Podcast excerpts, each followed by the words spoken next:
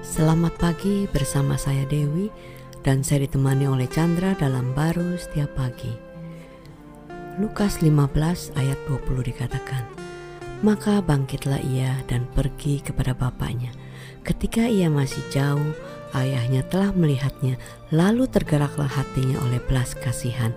Ayahnya itu berlari mendapatkan dia lalu merangkul dan mencium dia. Wah ini kan uh, cerita klasik ya yang sering kita dengar di mana uh, anak bungsu itu sudah membuat kesalahan yang luar biasa, meninggalkan rumahnya tetapi ayahnya itu menerimanya dengan satu kelegaan hati dan uh, lapang dada gitu kan. Bahkan anaknya sendiri itu tidak bisa berpikir atau uh, menerima bahwa bapaknya itu akan menerima dia sebagai anaknya lagi ya gitu kan tapi ya ini kan e, bapaknya itu menunjukkan betapa dia itu melihat anaknya itu apa pun keadaannya dia terima. Nah ini kan gambaran satu kasih Kristus yang tak bersyarat lagi ya. Iya sebenarnya kembali lagi ya kita pikir uh, si bungsu yang uh, perbuatannya yang begitu bejatnya saya sih nggak begitu pikirnya gitu padahal itu gambaran setiap kehidupan manusia yang, yang sudah tidak bisa lepas lagi dari ikatan dosa itu ya kan? Uh, tapi dia uh, uh, kasihnya bapak itu kan kan nggak berhenti. Hmm. uh, terus ya kan menantikan si bungsu itu untuk menyadari. Sekalipun bapaknya tahu kan bahwa pasti anaknya ini akan mengalami uh, kesulitan kan gitu. Ya, sebenarnya kesulitan yang dialami itu dibandingkan dengan kemuliaan dengan mengenal kasihnya dia itu akan membawa satu kekekalan hidup dia. Hmm. Uh, dia bisa aja sepertinya dia nggak sulit tapi nggak menemukan kasihnya, tetap aja dia mati dan tetap hmm. aja dia hilang.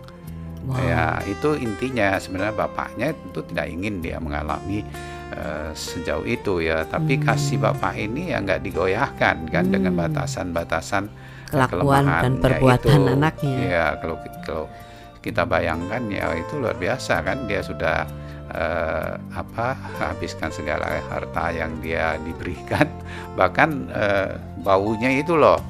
Dia datang kan baunya itu dari kandang babi gitu kan. Betul. Uh, bapaknya udah nggak mikirin lagi itu. Dia datang berlari dan dipeluk dan dicium lagi kan. Kalau bayi kita enak ya nyiumnya wangi gitu ya. Kalau ini kan waduh pingsan. Pingsan ya kan. Uh, itulah yang menunjukkan besarnya kasih Tuhan melampaui batasan diri kita. Ngelihat dia ngelihat diri dia aja udah nggak bisa kan hmm. berpikir seperti itu. Apalagi orang lain. Orang hmm. lain berpikirnya harus dihukum itu sudah, sudah keterlaluan sekali iya, supaya ada penyesalan ya ya, kan? ya itu umum-umum aja semua orang akan bolak-balik seperti itu kan di bawah penghukuman.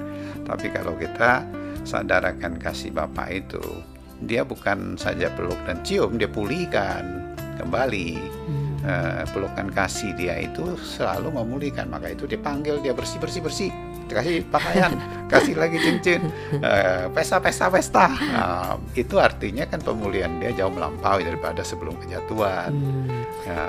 Memang kasihnya Tuhan Yesus itu bukan hanya uh, sebatas yang kita bisa lihat dari manusia ya, tapi melampaui uh, apa yang dapat kita pikirkan dan kita bahkan uh, rasakan ya kan kalau cuma rasakan kita cuma ngerasa ngerasa ya tapi memang kasihnya Tuhan itu benar-benar sangat kuat dan sangat luar biasa. Iya, maka itu dikatakan eh, juga ya sadari akan kasih dia, maka itu dia selalu jauh melampaui yang dapat kamu pikirkan, mintakan. Sebenarnya hidup kita dengan penyadaran kasih Bapak itu ya seperti kayak si bungsu, hmm. ya nggak nyangka itu jadi karyawan aja udah oke okay gitu, dipulihkan jauh lebih melampaui Itulah sebenarnya realitas kehidupan kita yang sebenar dan selamanya. Amin. Cuma kita terbawa aja dengan fakta-fakta hidup ini sehingga kita berpikir di mana Tuhannya, di mana Bapaknya. Enggak begitu. Amin. Amin.